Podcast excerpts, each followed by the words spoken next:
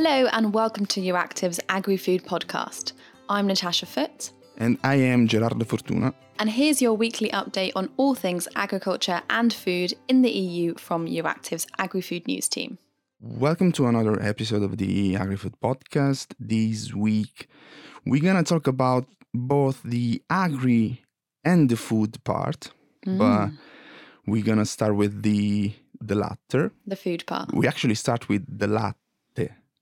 Oh, stop. this, this wasn't prepared. Eh? This is just the beginning. This is just the beginning. I mean, puns will pop up in our head and, and power out of, all the time. our listeners maybe are not aware that it's 9 a.m. as we speak. So we just had breakfast. What did you have for breakfast, Natasha? I had some some porridge. It's a very British breakfast, you know, solid porridge. Are you sure? Uh, I'm pretty sure. Yeah. Why? Should I be scared? I think you rather had some slices of bread and you spread butter on them. Can you oh, confirm I that? I see. I see. Yeah, yeah, yeah. It's true. I mean, that I, I, am guilty of having of enjoying toast and butter regularly. I am British after all. Butter staple, staple part of our diet. That's what what I had too. Okay. And yeah. So I had toast and butter. Yeah. Okay. Yeah. there you go. Now you can go into your. Why are we talking about butter today? Because there's a food scandal, a Buttergate in, in Canada. You probably what a good gate. That sounds excellent. Buttergate. Yeah, indeed, you probably heard of that. Um, it sounds utterly ridiculous. and it's becoming quite big overseas, uh, although it's not clear if it's just media hype or there are some scientific ground. Mm-hmm. So it all started with with consumers actually. So uh, Canadian uh, foodies have realized that over the past few months the butter was harder to spread than usual.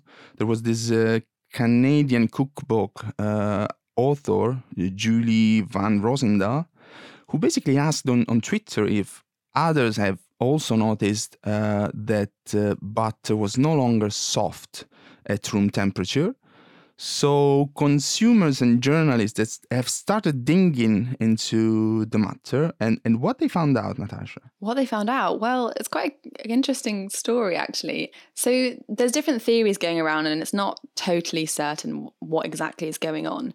Um, but the kind of the dominant theory, the one that everyone's talking about a lot, is this idea that basically cows were supplemented with more uh, palm kernel extract, so from palm oil.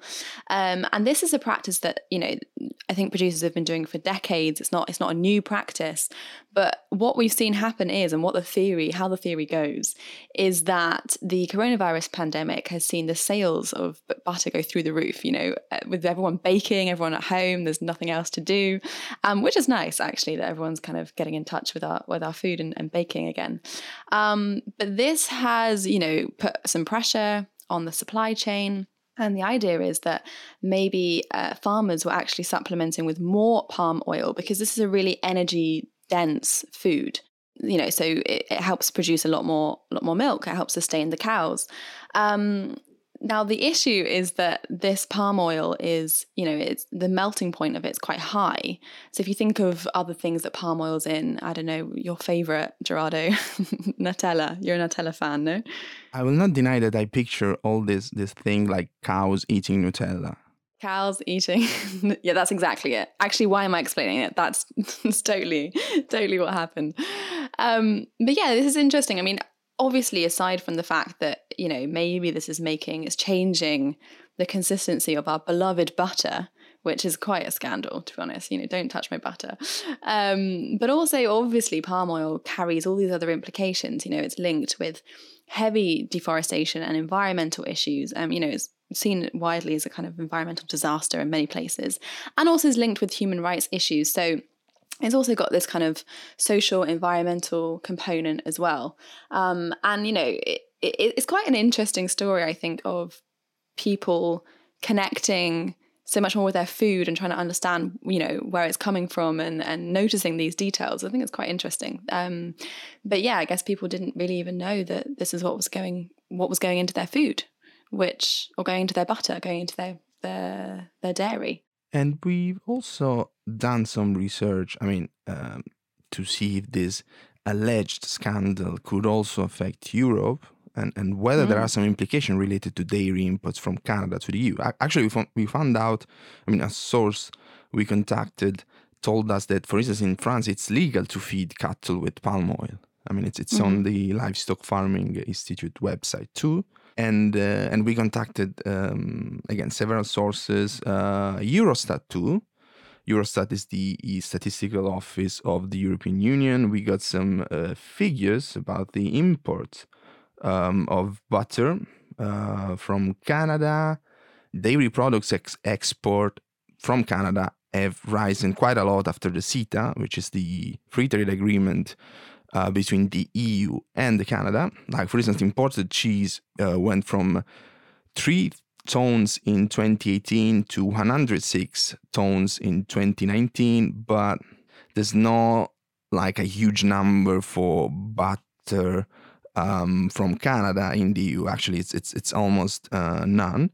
It's um, I mean we, we import basically nothing uh, from Canada. We also contacted some sources uh, in the European dairy supply chain, producers, traders, and they all confirmed that there are no implications related to dairy imports from Canada. Also, because again, we import basically nothing from Canada. Um, it's also true that in Canada, there's also a quite complicated subsidy regime that make Canada not a competitive supplier of dairy products. Uh, the subsidy scheme is the milk class 7 that allows Canada to export powder below the cost of production, uh, but there is no import demand for these products in Europe. So we import nothing. At the same time, um, Canada is an important export mm-hmm. market for the EU, especially for cheese.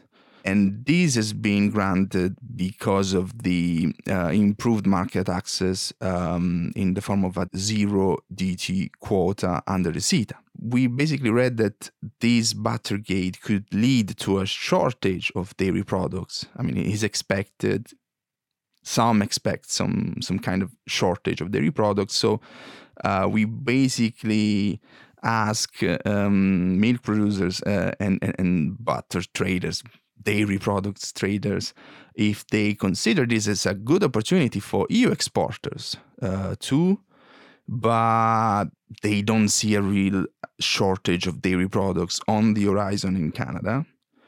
Again, it's it's um, not something that Europeans could take uh, advantage of in the in the next months, but still, as, as Natasha said, it's it's quite an interesting uh, story because again it started from consumers I think that's actually a really interesting part of this of this whole tale. You know, this like de- noticing this detail, and everyone getting much more in touch with their food and where it's coming from, and asking how how it's being produced and what effect this has. I think that's kind of an interesting, definitely an interesting element of this of this story. Also, also because they're the first that they could experience a change, for instance, in production practices or or a change in in, in the standards uh, of the the production of a certain food products. It also shows how much consumers care about what's going into their food, and you know, and the importance of having this kind of regulation and transparency and everything in in the industry. So it clearly shows there's a very there's a small margarine of error in the in these food supplements.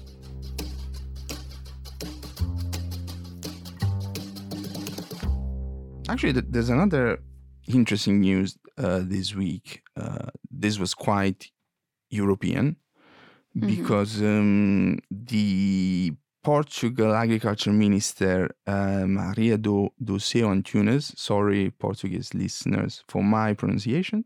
Absolutely butchered that pronunciation. I would never do that. yeah, I mean, my, my, mother tongue is is uh, from the Neo Latin um, group, so it's it's uh, at least it's a bit similar. uh, so she will convene uh, a joint negotiation meeting with all the three rapporteurs in the European Parliament to seek a breakthrough uh, in the common agricultural policy talks. Um, mm. She called it super trilogue. Da, da, da. Wow, that sounds exciting. The, the, this kind of negotiations, uh, I mean, are incredible because we started with the uh, five column and now we we're having uh, a super trilogue. So it's it's really pioneeristic, I would say. Mm. Uh, ah, and, and, and they also started um, publishing the the four column. The four column is, is the. They did, yeah. It's quite an interesting move, actually. You know, in the interest of transparency and interesting to see. I have to say that uh, the reaction to this super trilogue uh, weren't really enthusiastic. Oh yeah. I mean, what we're talking about super trilogue. I mean, uh, you know that the common agricultural policy is made of three main dossiers. Mm-hmm. There's one on uh, on um, the common market organization uh, with um, with the rapporteur Eric Andrieu. Um, there's one on on uh, strategic plan. There's one on uh, horizontal uh, organization, strategic plan with Peter Jahr, and, and horizontal governance um, with uh, Ulrike Müller. So um, the European Parliament has three negotiators. The negotiator for uh, the ministers, for the European ministers, the Council is basically the rotating presidency. So Portuguese minister and her team are negotiating on each file. So, in order to find an agreement or at least uh, improving the chances to, to get a final agreement by May, uh, they want to do, instead of separated negotiations, they want to do like a, a, a joint one with all the three uh, negotiators of the European Parliament. It's quite interesting because, I mean, there are some uh, plans uh, proposed by the Commission. I remember there was the like the, the, the clean energy uh, package that was made of, if I remember correctly, six or seven regulation or directives. And again, they had different negotiations too. Uh, with different rapporteurs, and sometimes you have this this feeling that you're a bit lost particularly not only if you're a reporter, uh, even if you are a negotiator, because uh, when they are so interlinked, you need to know what's happening on on another table, no? Uh, mm-hmm. And it's the same with with CAP. No, I remember that when there was the omnibus uh, regulation, which is basically the update of the past CAP um, program, there was just one rapporteur, um, the MEP Paolo De Castro. So it's not a bad idea. Also because I mean, uh, it's true that they have three different negotiators, but in the end, it's it's it's the same institution. No, they, they represent the same hmm. institution, mm. and they have a man a clear mandate. So let's see what happened on this front. As the minister, the Portuguese minister, uh, said uh, March is the month for um, expecting some kind of breakthrough. And uh, because mm. now, I mean, you know, with with uh, with social conditionality that uh, Natasha is actually covering uh, quite uh, extensively, there are some outstanding issues, no? Definitely. So mm. you know, time is, is ticking, and and and um, again, in terms of uh, implementing uh, the amount of uh, delegated act, directive, regulation uh, that, that will come with the reform of the CAP, uh, the lawmakers need to speed up a bit uh, the procedure. It's definitely quite a daunting task to to piece all this together. As you said, there are so many outstanding issues. It's going to be interesting to see how they manage to pull this together by the end of March. But exciting big cap party. Everyone's invited. And I think, you know, there's, well, there's, there's many kind of sticking points here. There's many things that are left to be hashed out in these negotiations. But there are two major issues that I think we see as being, you know, these, these, these major kind of impasses, not really sure how they're going to move past this. But one is one that's being discussed for, for a very long time, and it's about this definition of what actually constitutes an active farmer. Um, and what, you know, because the definition of what a farmer is and what it isn't, you know, really delineates a lot of things. It lays the basis for how subsidy program works, who gets what, um, and also you know this issue about small farmers um, and how they can you know is there a definition for a small farmer, how they can be helped and and aided by the cap, um, and then there's this other major issue which is uh, social conditionality. So this is something that if you follow our podcast, something we've touched upon um, many times uh, in the last couple of weeks because it's it, it's a relatively or, or, an issue that's come to the fore relatively recently. Um, there's definitely a, a, strong divide. So social conditionality um, is basically this idea of tying cap subsidies um, to social social elements of uh, of the farming uh, sector. So that means workers' rights, making sure that basically farmers can only get paid subsidies if they're upholding a certain standard of workers' rights. And this, you know, we already have environmental conditionality in the cap, um, but this is now another form of conditionality. Um, so we have the parliament that's really backed this um, and are really pushing for this. And then we have the council who are kind of much more reluctant, saying this is outside the remit of the cap um, and you know they've put forward different proposals for including it um, some stronger some weaker but you know there doesn't seem to be a clear a clear path for how social conditionality will, will play out um, and how this will work out for the for these negotiations. So it will be interesting to see kind of what comes from this super trilogue in terms of these these main sticking points. And if they can move on these points, then I think there will be some more movement on the cap trying to get things get things going. So it will definitely be interesting to see what happens there. You also mentioned basically all the outstanding issues in the strategic plant and horizontal uh, regulation.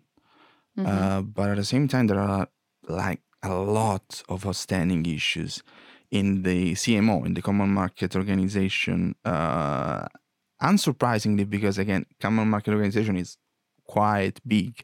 It's basically uh, regulating all uh, the food stuff marketed in the in the European Union. For instance, it's the veggie burger, um, the, the, veggie burger row mm, is in the in the Common Market Organization. Just for making the, the the most pop um, reference uh, on on the common agricultural policy. But some compromises have been found so far. We've seen something, and, and, and we reported on this in our newsletter on uh, wine, uh, particularly on, on the implanting uh, rights. But um, there are there's still something open um, on wine again, uh, particularly the the vine variety, the the one that the ones that come from outside the EU, like the American uh, variety. But there's also a big issue of the uh, market intervention in times of crisis. It's something that we're actually experiencing right now. And uh, there's this uh, crisis fund that was considered by the Commission, and it's still um, a bone of contention between the European Parliament and the the Council, the EU ministers, uh, because European Parliament wouldn't like to um, uh, split. I mean, they don't want that the crisis reserve um, is linked to cap payment in the sense that um, using money from um, this fund won't affect the amount of uh, total subsidies that goes to farmers because it's something like uh, they anticipate like it is right now they basically anticipating uh, payments that would have been gone anyway to farmers so it's um, the european the, the european parliament wants to decouple this fund from direct payments, so creating a real reserve fund uh, independent from the amount of money dedicated to farmer su- subsidies, while European Council isn't that on the same uh, page on this. So let's see what happens. I mean, again, it's, it's a long way to May, where uh, both the commissioner, European Commissioner Janusz Wojciechowski, and the negotiators aim at reaching an agreement. So that's all from us this week. And this week, like every week, the Agri Food podcast was produced by Euractiv's Agri Food news team, Gerardo Fortuna and Natasha Foote, with the help of Euractiv's podcast producer, Evi Kiorri. You can also find this podcast on all major streaming platforms, including Amazon, Apple, Spotify, and Stitcher. And don't forget to subscribe to our newsletter so you don't miss the latest agricultural news from the EU. I'm Gerardo Fortuna. Thanks for listening and see you next week.